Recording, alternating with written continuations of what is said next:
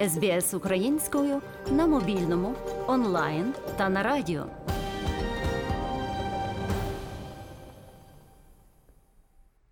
НАТО має намір підтримати країни, які відчувають наслідки війни Росії в Україні. Північно-Атлантичний альянс планує посилити свою підтримку країн, які постраждали від російської агресії в Україні. Це включає просування заявок на членство Швеції та Фінляндії, а також зосередження уваги на Боснії, Грузії та Молдові. Ці питання піднімали міністри закордонних справ НАТО, які зустрілися, щоб обговорити дестабілізацію Росією регіону. Водночас Кремль звинуватив альянс в ескалації ситуації в Україні. Речниця МЗС Російської Федерації Марія Захарова заявила, що підтримка НАТО України лише погіршує конфлікт. Получается, что Виходить, що обіцянка Північно-Атлантичного блоку продовжувати надавати допомогу Україні стільки, скільки це буде необхідно, вона сформована таким чином, що це лише свідчить, що лінія на подальшу ескалацію конфлікту у цій країні та дестабілізацію ситуації на європейському континенті залишається головними завданнями цього інструменту колективного заходу. Міністри закордонних справ країн НАТО зустрілися в Румунії, щоб обговорити війну Росії в Україні.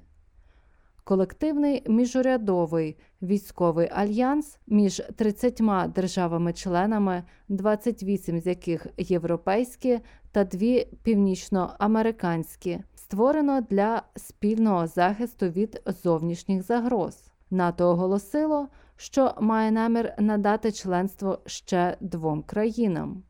Генеральний секретар Єнс Столтенберг заявив, що настав час офіційно привітати Швецію та Фінляндію як членів. Uh, В усіх наших вчорашніх і сьогоднішніх обговореннях до нас приєдналися Фінляндія та Швеція. Процес ратифікації їх членства в НАТО майже завершено.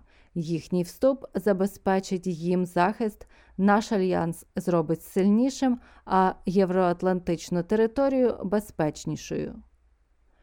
Після вторгнення Росії в Україну Швеція та Фінляндія, які донедавна мали позаблоковий військовий статус, подали заявки на вступ до альянсу на тлі побоювань, що вони можуть стати наступними цілями Москви.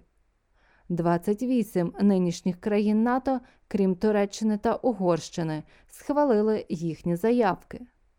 Щодо членства України, офіційні особи та дипломати НАТО підтвердили свою підтримку Декларації України 2008 року про приєднання до блоку, але продовжують уникати питання про те, коли країна приєднається до альянсу, зосереджуючись на тому, що спершу потрібно перейти ж зиму та завершити війну.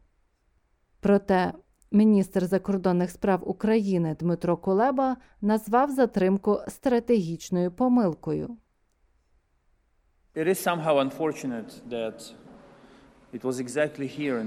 Якось прикро, що саме тут, у цьому палаці, у 2008 році, на нашу думку, було допущено стратегічну помилку, відтермінувавши вступ України до НАТО на саміті НАТО в Бухаресті.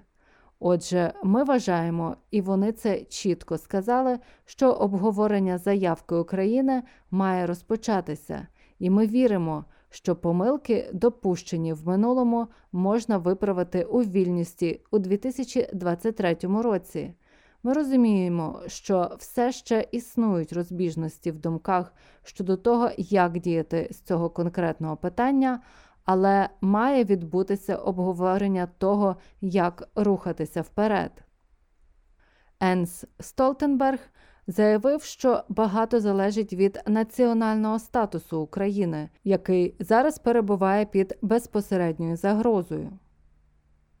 If Ukraine uh, does not uh, prevail as independent sovereign uh, state, then of course the membership issue Якщо Україна не переможе як незалежна суверенна держава, тоді, звісно, питання про членство взагалі не може виникати, тому що тоді Україна більше не зможе бути кандидатом. Тож передумовою про підняття цього питання має бути перемога України, і ми допомагаємо Україні в цьому. На зустрічі в Румунії також обговорювали ситуацію в Боснії, Грузії та Молдові, які відчули наслідки російського вторгнення в Україну. Міністри закордонних справ трьох країн зустрілися зі своїми колегами з НАТО, щоб обговорити, як найпотужніша у світі організація безпеки може допомогти їм долати політично, енергетичну та територіальну загрози, що спровоковані діями Російської Федерації. Наразі не було прийнято жодних конкретних пропозицій. Тим часом іспанська поліція розслідує повідомлення про вибух у посольстві України в Мадриді в середу 30 листопада.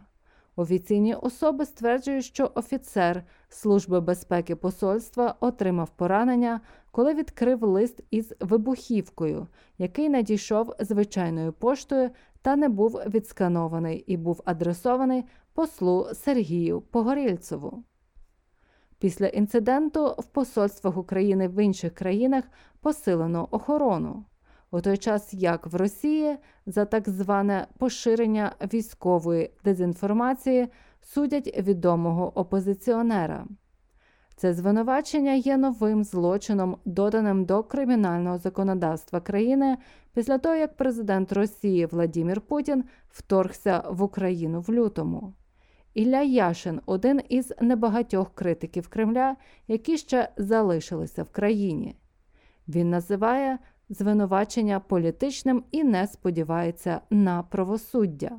Э, Если человека в тюрьму, э, Коли людину судять у в'язниці, навіть якщо вона йде далі, це неможливість довести свою невинуватість, особливо в політичних справах, тому я не шукаю тут справедливості. За матеріалами СБС підготувала Мар'яна Вотсон. СБС українською на мобільному, онлайн та на радіо.